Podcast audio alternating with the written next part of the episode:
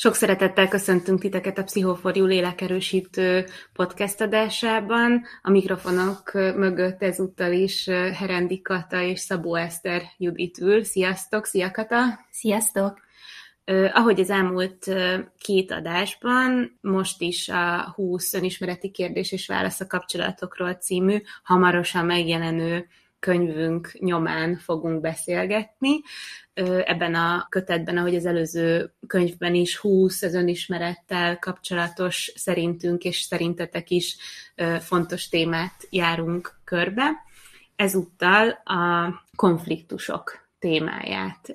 Ugye, amit még fontos tudni erről a könyvről, amit, hogyha még nem jegyeztetek elő, akkor javaslom, hogy mindenképpen tegyétek meg, ez volt itt a reklámhelye. Szóval, hogy, hogy amit még talán fontos lehet tudni erről a könyvről, hogy Katával felesben írtuk, ami azt jelenti, hogy tíz fejezetet ő, és tíz fejezetet én írtam, és hát a konfliktusról szóló fejezet, az egy, ahogy Kata szokta mondani, Kata fejezet, és hát az előzetes egyeztetésen mi már azért beszéltünk arról, hogy miért választotta ezt a témát, vagy miért tartotta fontosnak, hogy helyet kapjon ebben a, a könyvben.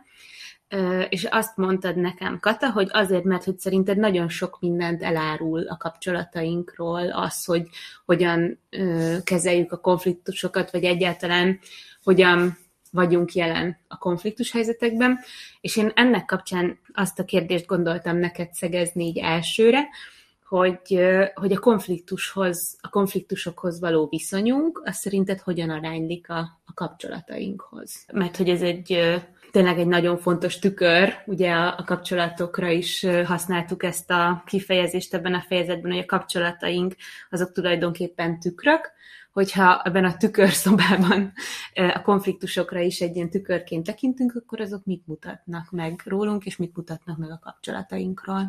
Általában eljutunk az adás 30. percéig, mielőtt metaforák kicsúsznak a kezünkbe, de szerintem most, Igen. most hamarabb elérkezett ez az idő.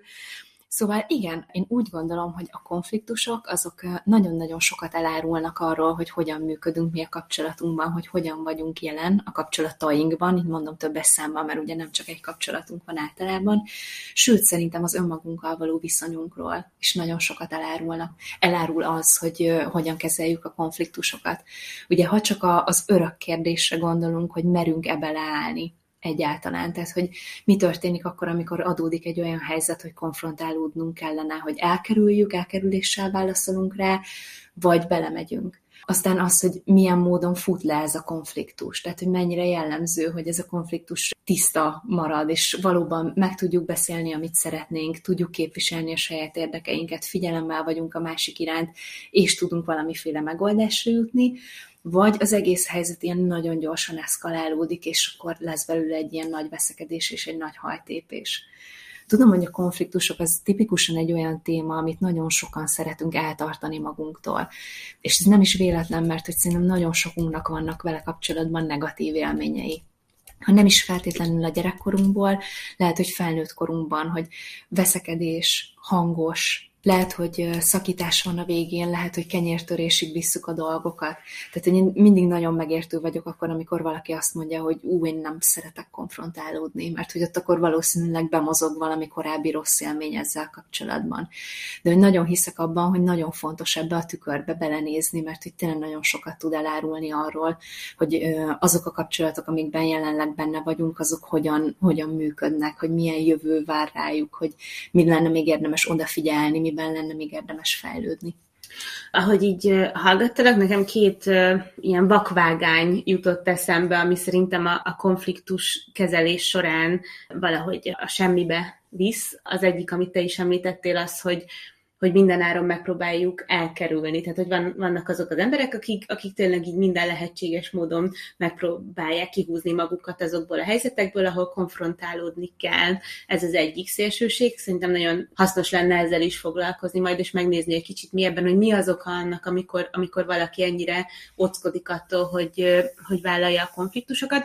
A másik véglet az pedig az, amikor, amiről szintén sokat beszélgettünk előzetesen, amikor valaki minden áron ö, nyerni akar, mert nem is tudom, azt hiszem valami olyasmit, olyan hasonlatot hoztál a fejezetben, hogy az ilyen emberekkel olyan vitatkozni, mint hogyha egy buldózert próbálnál meg jobb belátásra téríteni. Azt hiszem, hogy úgy írtam, hogy egy úthengert próbálnám meg észérvekkel jobb belátásra ja, téríteni. Igen, igen, igen, tehát tudjátok, amikor tényleg így, és erre is nagyon ötletes, meg vicces példákat hoztál a fejezetben, hogy tényleg egy nem tudom, egy filmen is akár, vagy bármivel kapcsolatban van valamilyen meggyőződése az ilyen típusú embereknek, és hogy egész egyszerűen nem képesek vagy nagyon-nagyon nehéz nekik befogadni, vagy elfogadni azt, hogy attól, hogy valaki valami mást gondol arról az adott dologról, vagy egyáltalán az életről, az neki nem összeegyeztethető. Szóval, hogy, hogy erről a két végletről biztos, hogy egy picit beszélünk, hogy mi az oka annak, hogyha, és akkor visszakanyarodva az első felvetéshez, amikor minden áron el akarjuk kerülni a konfliktust. Nagyon sokat írtam a fejezetben a konfliktus kerülésnek a, a működéséről, és a, magáról így a jelenségről amit szerintem elsősorban érdemes vele kapcsolatban hangsúlyozni, hogy ez sokszor egy ilyen negatív kicsengése van, amikor használjuk, hogy valaki olyan konfliktus kerülő, ugye értjük ez alatt, hogy ő, ő az, aki nem áll bele konfliktus helyzetekbe, de hogy ne, önmagában nem egy ördögtől való dolog, sőt, néha kifejezetten hasznos, és van, amikor ez az adaptív megoldás. Például, amikor egy ilyen úthenger, bulldozer típusú emberrel vitatkozunk, akkor valóban van, hogy egy csomó konfliktus helyzetben, ami adódna, az a jó válasz, hogy elkerüléssel reagálsz, mert fel felméred a helyzetet, hogy jó, nekem nem ér annyit, hogy most ezen is akkor összevitatkozzunk, engedjük el az egészet. És hogy olyankor is nagyon jól jöhet például, amikor ö, időre lenne szükség ahhoz, hogy egy konfliktus pozitívabb formában tudjon megvalósulni. Tehát amikor se, se a hely, se az idő nem alkalmas arra, hogy ott jó kimenetele legyen egy konfliktusnak, akkor is tök jó, hogyha elkerüléssel válaszolsz, és azt mondod, hogy figyelj, beszéljük meg később, vagy térjünk rá vissza majd, amikor otthon leszünk olyankor van vele gond szerintem, amikor ez válik az egyetlen és állandó mintánká, hogyha konfliktusokról van szó. Ez a minden áron elkerülni, mint ahogy tudjátok, ez a végképp eltörölni mm-hmm. lesz a, a motto. Egy idő után azon kaphatom magam, hogy elhúzódom nem csak a, a személyközi konfliktusoktól, tehát nem csak akkor, amikor ö, valakivel kellene konfrontálódnom, hanem a saját belső konfliktusaimba se merek belemenni, mert ott is megvan az a, az a szorító, kellemetlen érzés, hogy nekem innen most azonnal menekülnöm kell, és én ezt nem akarom érezni. A belső konfliktusokról nem írtam a fejezetben, viszont nagyon jó, hogy van a podcast, mert így legalább tudjuk azt is boncolgatni egy kicsit hogy ugye belső konfliktusunk az, az bármikor önmagunkban is lehet, ilyen például, amikor egy, egy döntéshelyzetben két opció között mérlegelsz, hogy most melyik az, ami számodra fontos. Vagy ilyen az, amikor a, az értékeid és a céljaid között van fent egy, egy áll fent egy momentán konfliktus. Hogy mondjuk számodra egy fontos érték, nem tudom, hogy minőségi időt tölts a családoddal, de közben baromi sokat kell dolgoznod. És akkor egyiket sem akarod elhanyagolni, ezért mész a célok felé, vagy az értékek felé. Vagy ilyen például a szerepkonfliktus is, uh-huh. amikor egyszerre szeretnél jó szülő lenni, vagy kiváló munkatárs, vagy jó barát, de valamiért nem adja ki a gép, hogy elég időd legyen rá. Szóval, hogy amikor ezeket elkezded elkerülni, akkor a saját belső világodban is beállhatsz arra a rendszerre, hogy ilyen kígyóként próbálsz így eltekeregni ezek mellett, és így nem mész közel olyan helyzetekhez, ami kihívást jelentenének ebből a szempontból, meghátrálsz a nagy döntések elől, és így tovább, és így tovább. Tehát, hogy, hogy ezért olyan fontos szerintem a, egyrészt tudni, hogy a konfliktus kerülés van, amikor adaptív stratégia és hasznunkra lehet, és van, amikor egy olyan állandó minta lesz belőle, amit már jobb, hogyha inkább egy kicsit elkezdünk közelebbről megnézni, és adott esetben időnként így kihívás elé állítani, és merni jaj, nem akarok mindig oda kiukadni, hogy beleállni. Írjatok kérlek kommentben egy jobb szót arra, felvállalni a konfliktus helyzeteket. Tök jó, hogy mondtad a következményeket, hogy akkor hova vezethet az, hogyha folyamatosan ezt a, ezt a defenzív vagy elkerülő viselkedést helyezzük előtérbe, de hogy még egy picit lépjünk vissza az elejére, és én még forszíroznám a, a, az okokat, hogy miért, mi az oka annak, ugye a fejezetben hozol erre több lehetséges konkrét forgatókönyvet, hogy mi állhat annak a hátterébe, hogyha következetesen így viselkedünk, és elkerüljük a konfliktusokat. Megnézzük ezeket a, az okokat? Persze. Az egyik, ezt szerintem biztosan ti is kitaláltátok már, hogyha követitek az eddigi adásokat, az az, hogy valószínűleg egy olyan mintát láttunk felnőve, ami inkább belénk ültetett egyfajta félelmet, szorongást magukkal a konfliktus helyzetekkel kapcsolatban.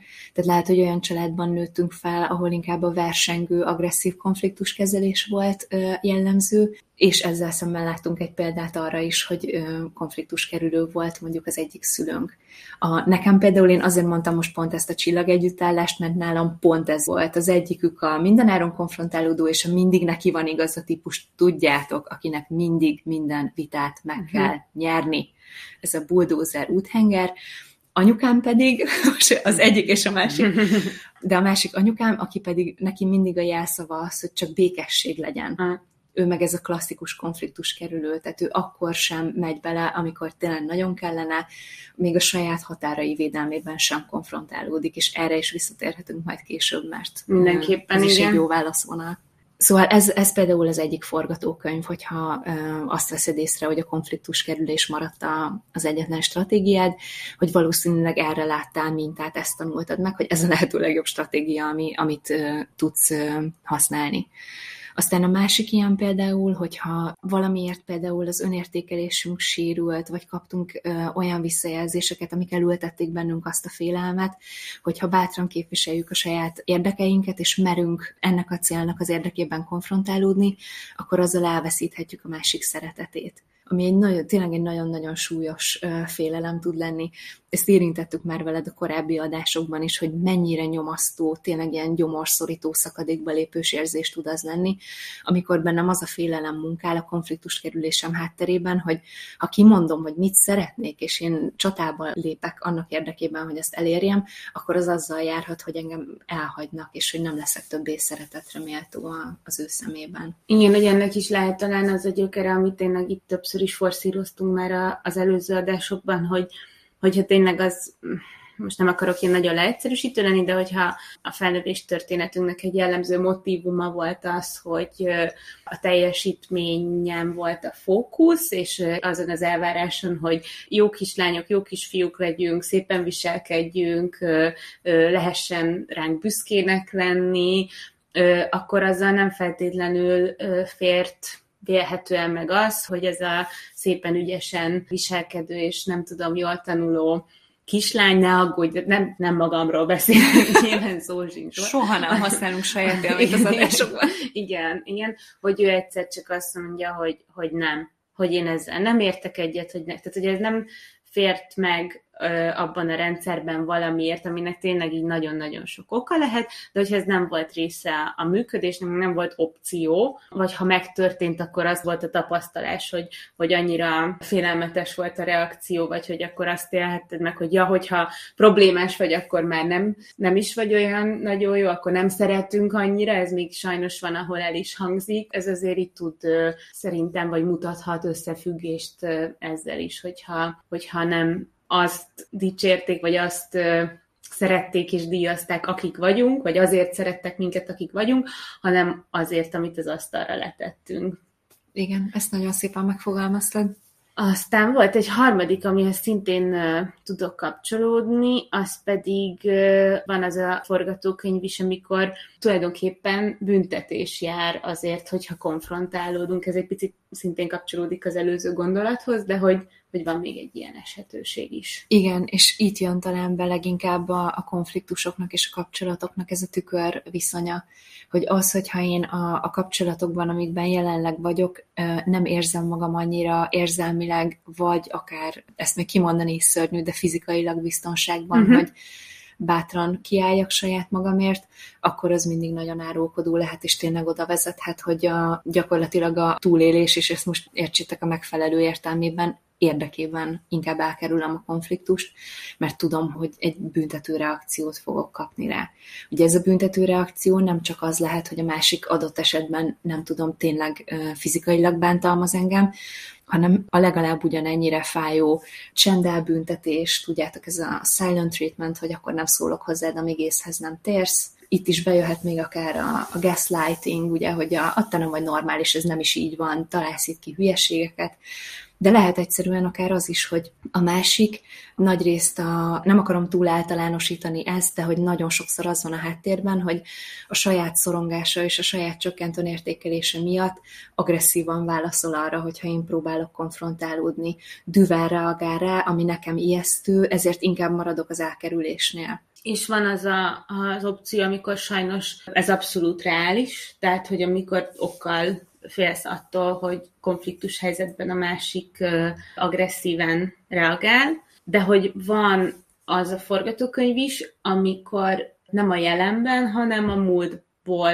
vannak olyan emlékeid, mert hogy ugye a mintakövetésnél az elkerülésre vonatkozóan hoztunk példákat. Van az is, hogy, hogyha olyan mintád van, hogy a konfliktus helyzetekben mi történt mondjuk régebben, és neked az a mintát, hogy, és kívánom, hogy minél kevesebben osztozzanak velem ebben az élményben, de hogyha neked az a mintát, hogy, hogy akkor egy ilyen helyzetben ott, ott ténylegesen jelen van az agresszió, és hogy egy ilyen lobogó nagy indulattal kell szembenézned, és, és az egyetlen dolog, amit tehetsz, hogy hallgatsz, és csöndben maradsz, akkor egy jelenben zajló konfliktus helyzetben nem csak azzal kell megküzdened, hogy ez általában ugye, ahogy te is mondtad, egy ilyen kétpólusú dolog, tehát hogy ha gyerekként tapasztal meg valaki ilyet, akkor benne van a pakliba, hogy lát egy igen, egy ilyen agresszívebb, erőteljesebb, lobogóbb indulatot, amivel nem lehet mit kezdeni. Nyilván ebben is vannak fokozatok, tehát hogy most itt nem akarok szélsőséget hozni,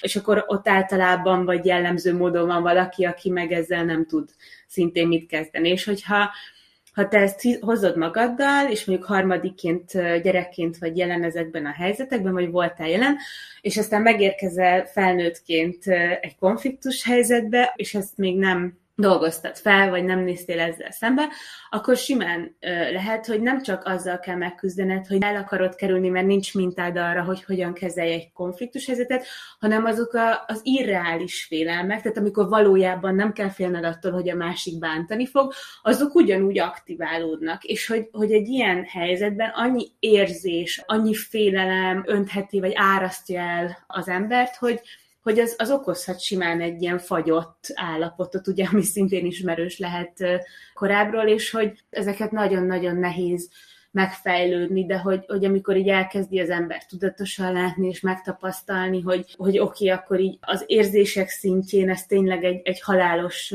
fenyegetettséget jelentő valami, de hogy ez csak az érzések szintjén van, és amúgy nem kell félnem attól, hogy összedől a világ, vagy, vagy hogy bántudásom esik, az egy nagyon hosszú, azt gondolom, hogy terápiás folyamat. Számomra is nagyon távolinak is majd, hogy nem lehetetlennek tűn megfejlődni, de hogy azt gondolom, hogy lehet benne azért fejlődni. Nagyon-nagyon fontos szerintem, amit most elmondtál, mert annyira benne van az, hogy mi zajlik le bennünk egy egyszerű konfliktus helyzetben is, és nem is kell, hogy ilyen nagyon nagy tétje legyen egy konfliktusnak. Ezért voltam én úgy a fejezetben, amiközben írtam, hogy én nem akarok amellett szónokolni, hogy de hogy a konfliktus az jó, és hogy, hogy be kell vállalni gyerekek, és hogy be kell állni, mert hogy szerintem írtó kevesen vannak, akiknek jó mintái vannak a konfliktus kezelésre, akik ne őriznének magukban nehéz emlékeket, ezeket ezzel kapcsolatban.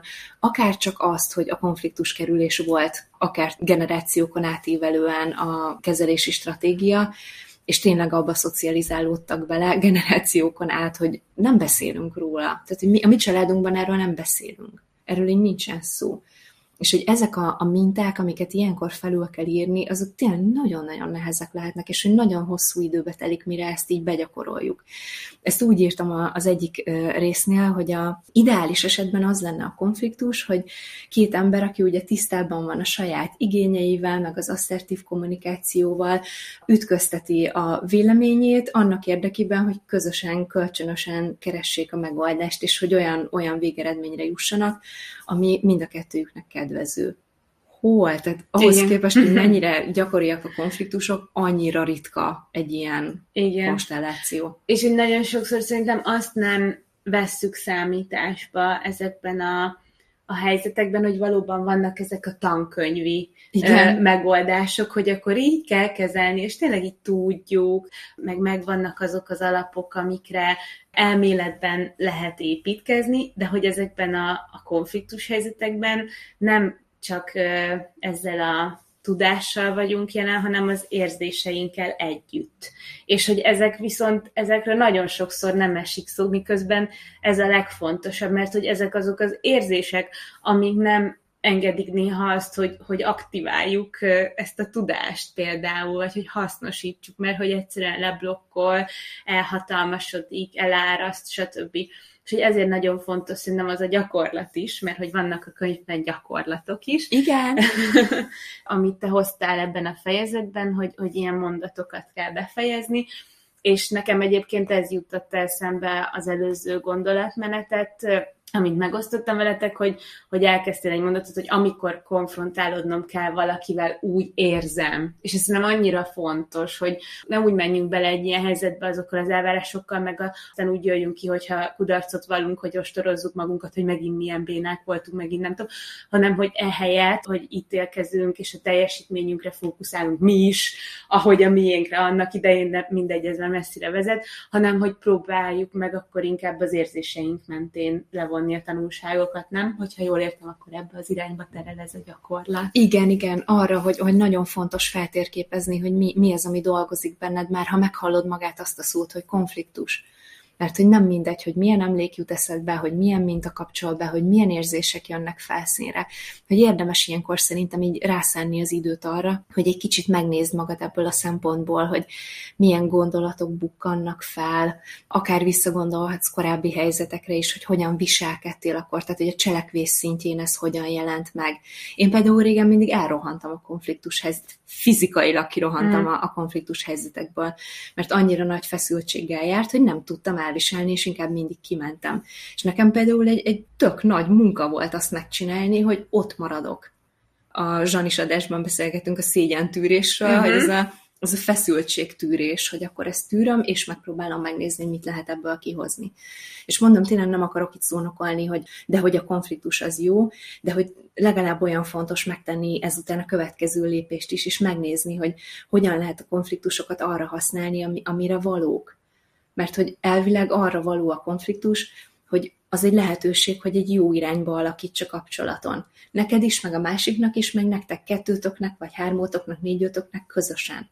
Emiatt érdemes még annak ellenére is, hogy ilyen nagyon negatív csengése van nagyon sokunkban, így mégis bent tartani a szótárunkban ezt a szót, és egy kicsit megpróbálni hozzá közelebb-közelebb lépni, hogy próbálkozni, próbálgatni, dolgozni vele, mert szerintem nagyon-nagyon fontos, hogy, hogy eljussunk oda, hogy, hogy ne legyen tabu, meg hogy ne uh-huh. legyen titok, meg ne legyen áfoltás, hanem hogy, hogy ha úgy adódik, akkor képesek legyünk megcsinálni. És ahogy mondtad, visszacsatolva a belső konfliktus fogalmához önmagunkkal uh-huh. szemben is. Tehát, hogy, hogy például, nem tudom, amikor benne vagy egy ilyen helyzetben, és, és egyszerűen nem, nem látsz a pipától, és amikor kimondod azt, és beismered magadnak azt, hogy gyilkos indulat van bennem, félelmetes, nagyon-nagyon félelmetes ezt kimondani, de kimondod, hogy most ezt érzem, most ez van, de legalább már azzal szerintem tudom úgy ennek a feszültséget csökkenni, hogyha kimondod és megfogalmazod a konkrétumok szintjén, hogy, hogy mit érzel, szóval, hogy talán lehet ez az első lépés, hogy,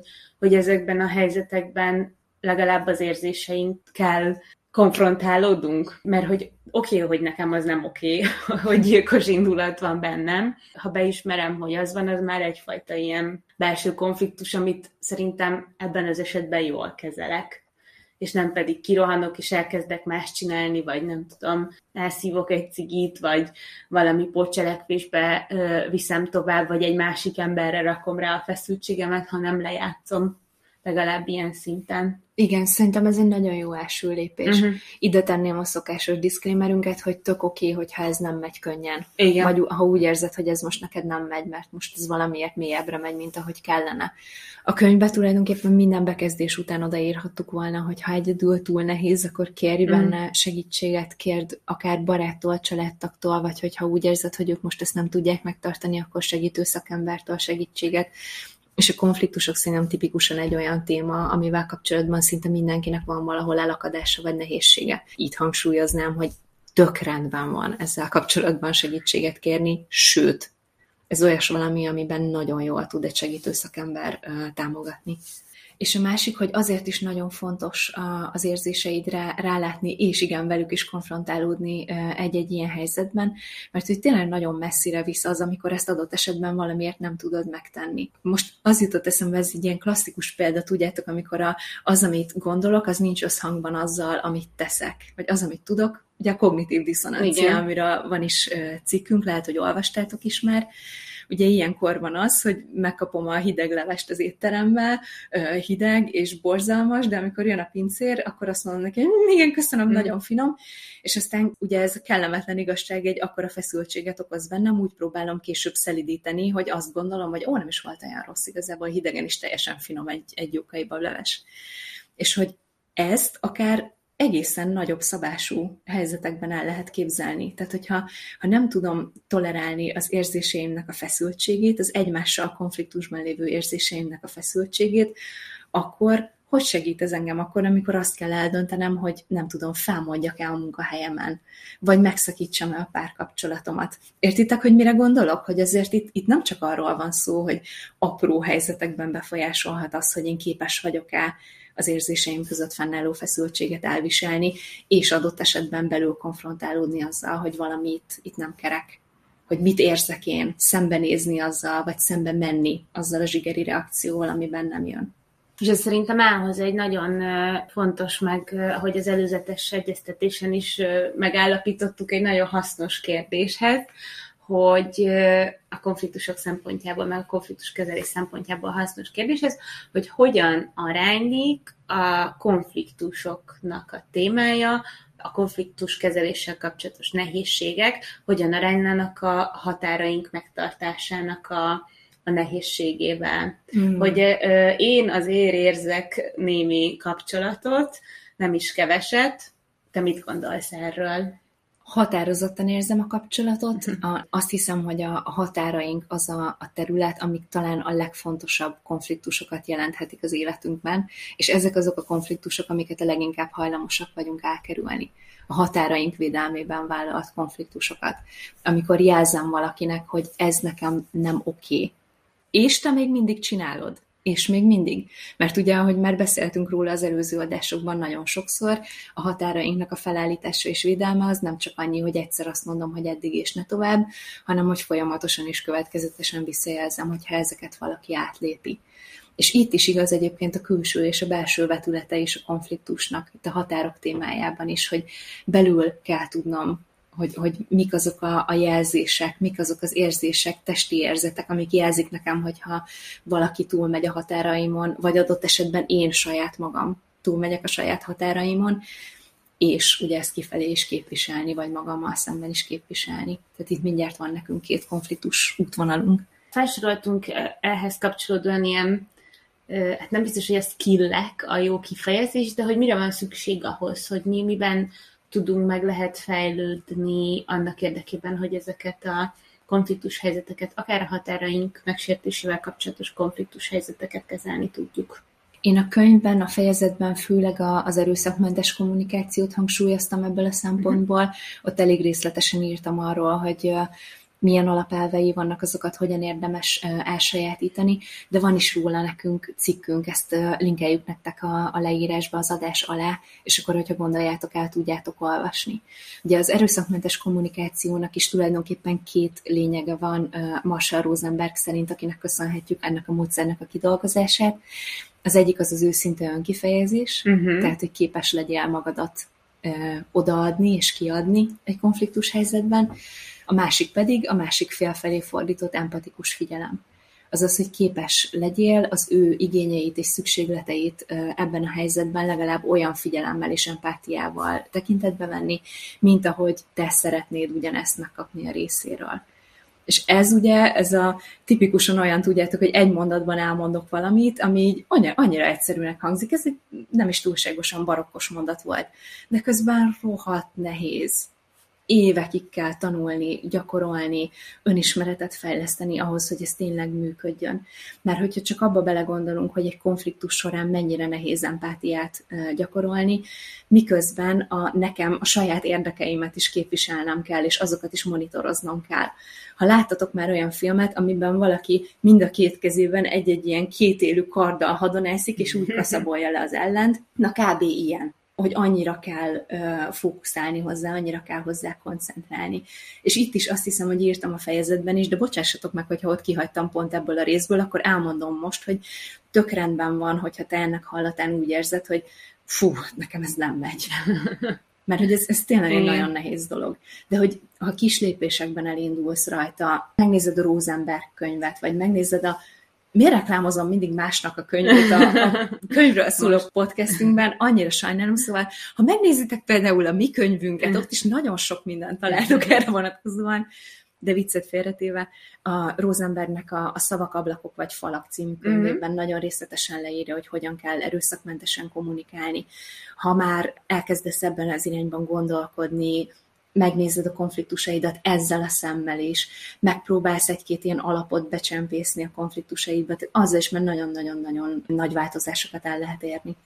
Igen, és még egy visszacsatolva a határok megtartása versus konfliktus helyzetek témához, hogy valami olyasmire jutottunk azt hiszem ennek kapcsán az előzetes egyeztetésen, hogy talán ez abban is segíthet, hogy megítéljük, hogy melyek azok a konfliktus helyzetek, amiben egyáltalán érdemes belemenni, mert hogy nem mindegyik konfliktus helyzetbe kell belemenni. Szerintem, amikor ráérez azért az ízére az ember, akkor hajlamos arra, hogy egy kicsit így túl is tolja ezt a dolgot. És Igen, akkor... mert akkor így már hosszú ideje van adósságod Igen, magadnak, magad felé. Igen, meg úgy megérzed ennek úgy a, a, a magabiztosságát, meg az eufóriáját, hogy mennyire felszabadító, amikor kiállsz magadért, és akkor nem azt mondom, hogy elkezded keresni, de hogy lehet, hogy akkor is mm, belemész ezekbe a, ahogy te is említetted, rendkívül energiaigényes folyamatokba, hogyha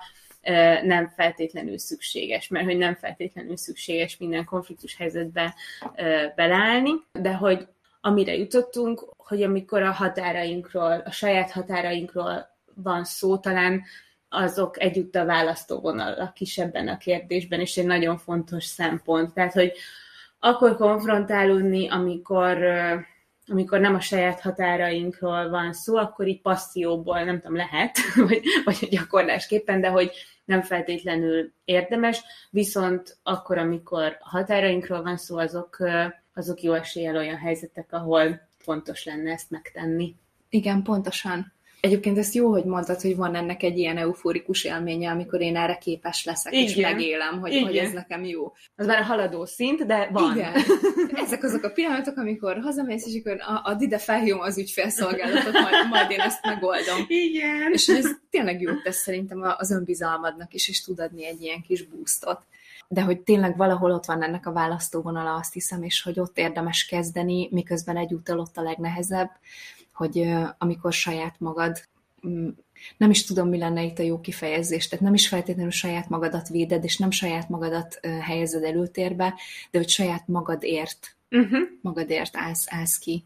Igen, amikor oda tudsz állni önmagad mellé. Igen, igen, ezt kerestem, ez igen. nagyon szép így. Igen. Még uh, volt egy fogalom, amit uh, kicsit így nagyon az elejére visszakanyarodva, és talán ezt a, az ívet lezárva, amit bejártunk a, a buldózerektől a nebáncsvirágokig, így mm, nagyon leegyszerűsítve beszéltünk arról, hogy valaki mindenáron elkerüli a konfliktust, és van, aki meg a, mindenképpen nekem kell, hogy igazam legyen, attitűddel van benne ezekben a helyzetekben, és hogy amikor valaki nem képes empátiára, vagy elfogadni azt, hogy a másik mást gondol. Ez is egyébként messzire vezet, meg erről is váltottunk pár szót előzetesen lehet, hogy majd most még adásban is, hogy vajon mi lehet az oka, hogy ennyire nincs benne a kultúránkban, az, hogy a konfliktus meg a konfrontáció az természetes dolog, és hogy nem feltétlenül hátrébb, meg távolabb visz egymástól, hanem, hanem közelebb is vihet, csak nem, nem tudjuk valahogy kezelni és hogy akkor ugye hiányzik a, az empátia, és említed a fejezetben a konfliktusok táncát. Igen. Na, mit jelent egy ilyen tánc? Ez az egyik kedvenc fogalmam, és annyira szerettem volna beleírni, mert szerintem ez biztos, hogy nagyon sokatoknak ismerős lesz majd a, a könyvet olvasva, vagy most az adást hallgatva. Ugye, hogy a konfliktusok terén szerintem nagyon sokszor odáig gondolkodunk, csak hogy én most veszek egy nagy levegőt, és megmondom neki, hogy ha nem pakolja el az okniát, akkor én nem tudom, mit csinálok. Uh-huh és hogy utána mi lesz, abban már úgy valahogy, erre nehezebb felkészülni, mert nem tudod, hogy a másik most éppen hogy fog reagálni, az belőled mit vált ki. Ugye mondtuk veled is, hogy milyen érzések jönnek fel, és így tovább, és így tovább. És hogy a konfliktusok tánca az az a jelenség, ami nagyon sok konfliktus helyzetünkre jellemző, hogy elkezdtek beszélgetni egy konkrét problémáról, és aztán egy idő után már nem tudjátok megmondani, hogy hogy, és pontosan mi úton, de már teljesen más dolgokat kezdtek egymás fejéhez csapkodni. Igen. A jelen felől egyre inkább átolódunk a, a múlt irányába, egyre régebbi sérelmek jönnek elő, a fókusz az nem az adott problémán van már, hanem átkerül a másik személyére, mert te ilyen vagy, mert te olyan vagy, és az egészből lényegében egy ilyen tánc lesz, ahol körbe táncoljátok a valódi problémát, Aha. anélkül, hogy igazából megoldanátok azt. De legalább mindenki rossz érzésekkel távozik a helyzetből. Igen, és ugye megint megtanuljuk belőle sajnos, hogy jó, hát a konfliktus az olyas valami, amit jobb elkerülni, mert most erre ráment az este, és hol van még a vacsora. Uh-huh. Véletlenül sem saját élményt mondok. De tényleg, tehát, hogy a, ha belegondoltok, már maga az is mennyire faramúci, hogy kinek van ideje konfrontálódni. Tehát, hogy mikor van egy olyan idő és energia együttállás, amikor te képes vagy egy konfliktusban jelen lenni, fókuszálni, mindkettőtök érdekeit szem előtt tartani, és a másik is ugyanebben az állapotban van. Jellemzően nem így szoktunk konfrontálódni, nem ebben a tökéletes, nyugodt állapotban kezdjük el megbeszélni a problémáinkat jó eséllyel valamikor olyankor akaszkodunk bele egy nagyobb problémába, amikor valami kis szikra kipattintja a vitát, lesz belőle konfliktusok tánca, és lesz belőle egy újabb rossz emlék, ami, ami miatt uh, úgy fogod magadat jellemezni, hogy én nem szeretek konfrontálódni. Uh-huh. Én nagyon fontosnak tartom, hogy beszéljünk arról is, amikor a, a konfliktus helyzetekben úgy jól állnak a csillagok. Talán te is mondtad ezt, hogy amikor úgy állnak a csillagok, és hogy igen, ez egy nagyon energiaigényes folyamat, de közben meg, hogyha jól csináljuk, akkor nagyon-nagyon sokat tud adni akkor nagyon sok potenciál van egy konfliktus helyzetben, és számomra ennek is volt egy nagy-nagy eufóriája, ennek a felismerésnek, hogy, hogy a konfliktus az, ugye bennünk van még ez a félelem, hogy, hogy akkor ez távolít minket egymástól, de hogy amikor én megtapasztaltam és megértettem azt, hogy a konfliktus az közelebb is vihet a másikhoz, az egy nagyon-nagyon fontos felismerés volt mi kell ahhoz, hogy ez meg tudjon történni. Mert hogy nagyon sokszor én azt tapasztalom, hogy tényleg félünk a konfliktusoktól, mint a tűztől, és főleg párkapcsolatokban lehet megfigyelni, hogy főleg egy induló párkapcsolatnál lehet megfigyelni, hogy jaj, hát köztünk minden annyira klappol, hát mi mindenben egyetértünk, minket a Jóisten is egymásnak teremtett, hát egyszerűen, és elmentünk, és tényleg elutaztunk két hétre, és egy hangos szó, egy vita, semmi nem volt. És hogy, hogy ez az a pont, amikor szerintem egy picit azért az ember elkezd gyanakodni, nem afelől vannak ilyenkor kétségeim, hogy, hogy akkor összejöjjük ez a két ember, vagy sem, mert ettől még simán lehet, hogy igen, csak hogy szerintem lehetetlen az, hogy, hogy két önálló egyéniség, két ember, akinek saját akarata, saját határai vannak, ők így mindig mindenben egyetértsenek. És hogyha valamiben nem értünk egyet, akkor azt nevezik konfliktusnak. És hogy, hogy enélkül nem, nem lehet egyszerűen kapcsolatban lenni, hogy ezért nagyon fontos, hogy megértsük azt, hogy, hogy a konfliktusok azok nem feltétlenül távolítanak, hanem pont, hogy, hogy közelebb is tudnak egymáshoz vinni. Mi kell hozzá kérdésedre bennem valahogy megint ez a, ez a tükör rémlet fel, ugye, hogy a, milyen egy kapcsolat, és milyen két ember egy kapcsolatban, akik, akik tudnak konfrontálódni, hogy milyennek kell, minek kell meglennie. És nekem az jutott eszembe elsősorban, hogy biztonság. Tehát, hogy biztonságosnak kell lennie a kapcsolatnak érzelmileg, fizikailag abból a szempontból, hogy én azt érezzem, hogy nem kerülök veszélybe, sem érzelmileg, sem fizikailag, hogyha ha felvállalok valamit, ami, ami számomra fontos. Aztán a másik, hogy meg kell, hogy legyen szerintem az a bizalom, hogy bízom a másikban, hogyha én elmondom neki ezt a dolgot, akkor ő arra úgy fog reagálni, hogy abból építő párbeszéd kerekedhet ki.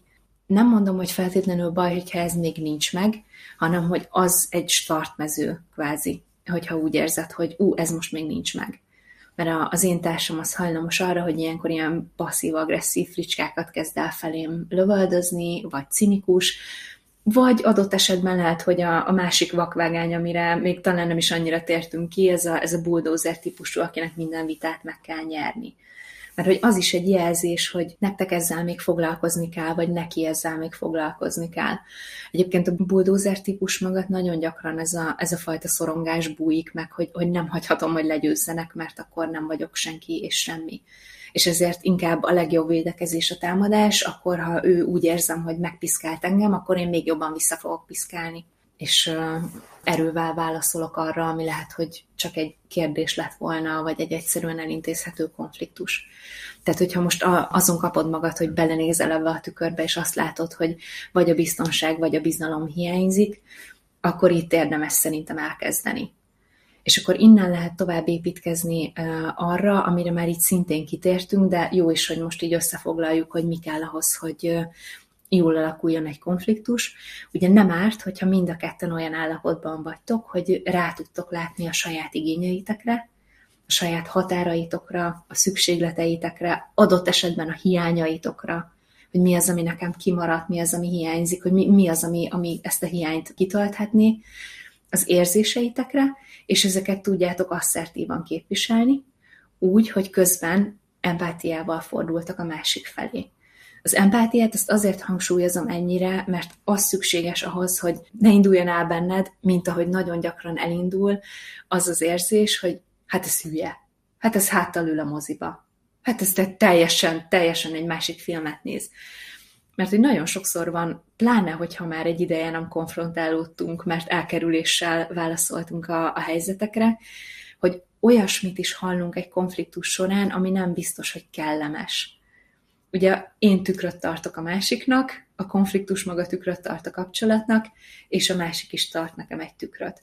És hogyha nekem abban nem, nem biztos, hogy rögtön tetszik belenézni, az nem azt jelenti, hogy én egy szarember vagyok, hanem egyszerűen csak azt, hogy ja, hát ez nehéz. Tehát, hogy a másik az lát engem úgy, ahogy én nem látom magam. Ő ráláthat olyasmire, amire én nem látok rá magammal kapcsolatban. Nem mindig jó ezt, ezt megkapni, nem mindig jó ebbe a tükörbe belenézni. Szóval kell, hogy ö, meglegyen az a fajta a tudatosság, az a fajta szándék, tehát, hogy meglegyen benned annak az akarata, hogy, hogy itt képes legyek az empátiát is megtartani, a másik gondolatait és érzéseit ugyanolyan fontosnak és jogosnak elismerni és felismerni, mint a sajátjaimat, és így vinni végig a konfliktus folyamatát. Úgy, hogy közben ne táncoljatok el, hanem hogy lehetőleg megtartsátok a, a fókuszt az eredeti problémán. És ehhez még szerintem nagyon fontos hozzátenni azt, ugye említetted, hogy ne gondoljam, vagy érezzem azt, hogy szarember vagyok, és az se, hogy a másik az. Igen. Mert hogy szerintem még ez is egy nagyon fontos megélése lehet azoknak, akik bár nem szeretnék rátok projektálni olyan érzéseket, amik nem a, a, a, a sajátjaitok, úgyhogy akkor úgy fogalmazok, hogy nekem például, vagy számomra fontos volt meglátni azt, hogy attól, hogy benne vagyok egy konfliktus helyzetben, és konfrontálódok egy másik emberrel, azt nem azt jelenti, hogy a másik ember, vagy úgy unblock az az egész kapcsolat úgy szar, ahogy van. Ezek a, a, az intenzív érzések, ezek főleg, hogyha még így nem dolgoztuk meg őket, akkor azért elég komoly szélsőségek irányába engedhetnek ki minket az érzések szintjén, és ennek például lehet az egyik tünete vagy hozadéka, hogyha van egy konfliktus helyzet, akkor elkezdem azt a, a másikat, meg a kapcsolatot ilyen nagyon feketén és fehéren látni, és én úgy fogalmaztam ezt meg, hogy akkor így összefeketéz mindent, hogy az a konfliktus, az, annak lesz egy olyan olvasata, hogy hát akkor itt minden, minden kész, ennek az egésznek kapáltak, itt, itt ennek már semmi értelme, és hogy tényleg így ilyen szintű tragédiaként, érzések szintjén, ilyen szintű tragédiaként tudja megélni az ember, hogyha, hogyha van ezzel dolga a konfliktus kezeléssel, és hogy ez nagyon fontos szerintem látni, hogy attól, hogy van a másikkal egy konfliktusom, attól még így nem úgy rossz az egész, ahogy van, abban a kapcsolatban még ott van az a sok szép, ami, ami történt velünk, és hogy igen, ez nyilván egy nehéz, nehéz pillanatok ezek, amikor tartjuk egymásnak ezeket a tükröket, de hogy, hogy nem szabad, hogy egyet jelentsen azzal, hogy hogy, vagy felülírja azt a sok jót, ami, ami történt velünk, vagy fontos tudatosítani, hogy bár lehet, hogy most akkor ott azt érezzük, de nem jelenti azt, hogy felül kell, hogy írja. Nagyon-nagyon fontos, amit most elmondtál szerintem, és tényleg nagyon sokszor ez van a fejünkben. Ugye, hogy az, hogy a, amikor elmondjuk a kapcsolatunkról, hogy mi soha nem szoktunk veszekedni, az egy érték, és szerintem nagyon sokakban egyébként a, a hallgató oldalon meg tök rossz érzést kelt, hogy ú, mi meg igen. Uh-huh. Pedig nem, mert hogy valóban ez van, hogy, hogy elfelejtjük azt, hogy, hogy a konfliktus az, az mindig egy lehetőség. Tudom, hogy összeütközés, de közben meg egy lehetőség, hogy jó felé menjenek a dolgok. Mert hogy másképpen, ha belegondoltok, nem is lehet. Csak akkor tudjuk a, azt, hogy mi a számára jó irány, mi a számomra jó irány, mi kettőnknek közösen a jó irány, ha nem beszéljük meg, ha nem ütköztetjük össze néha az elképzeléseinket, akkor nem is tudjuk nem tudjuk egymás gondolataiból kiolvasni azt, hogy, hogy merre haladunk. Igen, és egy nagyon fontos, hogy ezek tényleg így jó helyekre is vihetnek. Az, az szerintem olyan szép, amikor egy ilyen helyzetben két megfelelően intelligens ember el tud jutni addig, hogy van az én igazságom, meg van a másiknak az igazsága, és akkor, hogyha ezt a kettőt ütköztetjük, és megpróbálunk találni valamiféle kompromisszumos megoldást, akkor abból lehet, hogy egy a mindkettőnk igazságánál jobb dolog fog ö, létrejönni, vagy, vagy, vagy jobb dolgokhoz visz. És hogy ez lehetséges, csak ehhez tényleg az kell, hogy, hogy ezeket a frusztráló nehéz érzéseket valahogy megtanuljuk ügyesen kezelni, meg ugrálni közöttük Igen. ezzel a két élő karddal, amit, amit mondtál. A, amit mondtál, az olyan szépen összecseng azzal, amit Rosenberg írta a már említett könyvében, hogy nagyon sokszor, hogyha azt halljuk, hogy konfliktus, akkor ilyen győztes-vesztes szituációk jutnak eszünkbe. És ugye mondjuk is, mindig mondom, hogy a magyar nyelv mennyire szép, hogy megnyerni egy vitát meggyőzni a másikat, legyőzni a másikat, tehát hogy, hogy átviszem az álláspontomat, hatodik szakad nagyon sokszor. És hogy az erőszakmentes kommunikációnak az az egyik kiinduló pontja, hogy arra törekszünk, hogy lehetőleg mindketten győztesként kerüljünk ki a helyzetből.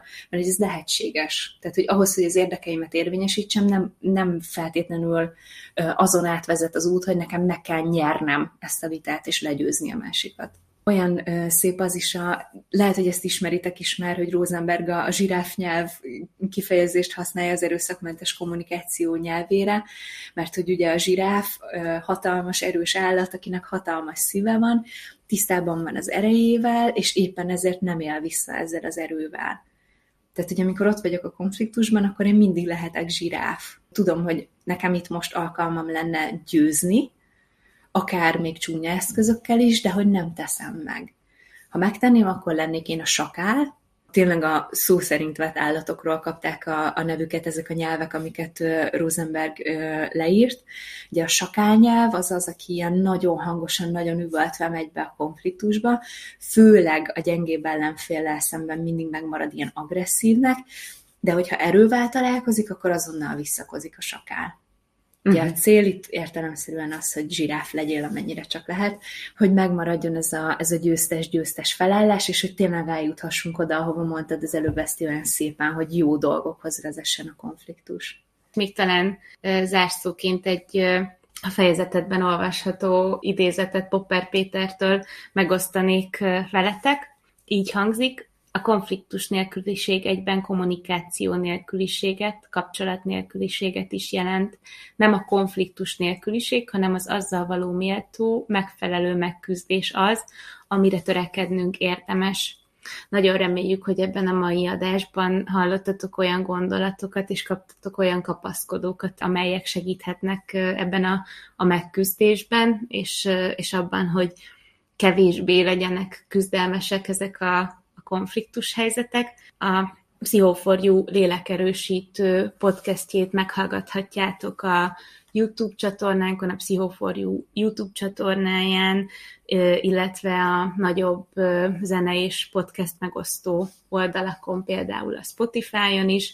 Hogyha még nem tettétek, akkor, akkor iratkozzatok fel a csatornánkra, és hogyha gondoljátok, akkor javasoljátok az ismerőseiteknek, barátaitoknak is, hogy ezt tegyék meg, és hát várunk titeket továbbra is a pszichoforju.hu oldalon, ahol a cikkeinket olvashatjátok, és legközelebb két hét múlva jelentkezünk egy újabb adással, tehát a Pszichoforjú lélekerősítőt, Herendi Katát és Szabó Eszter Juditot hallottátok. Köszönjük, hogy itt voltatok velünk. Sziasztok!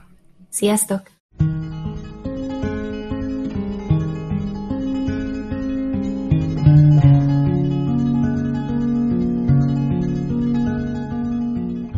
A Pszichoforjú lélekerősítő podcast rólad és érted szól. Ha szeretnél még több adást hallani, támogasd a munkánkat a pszichoforjú.hu per támogatom oldalon. Köszönjük, ha segítesz szívvel, lélekkel. thank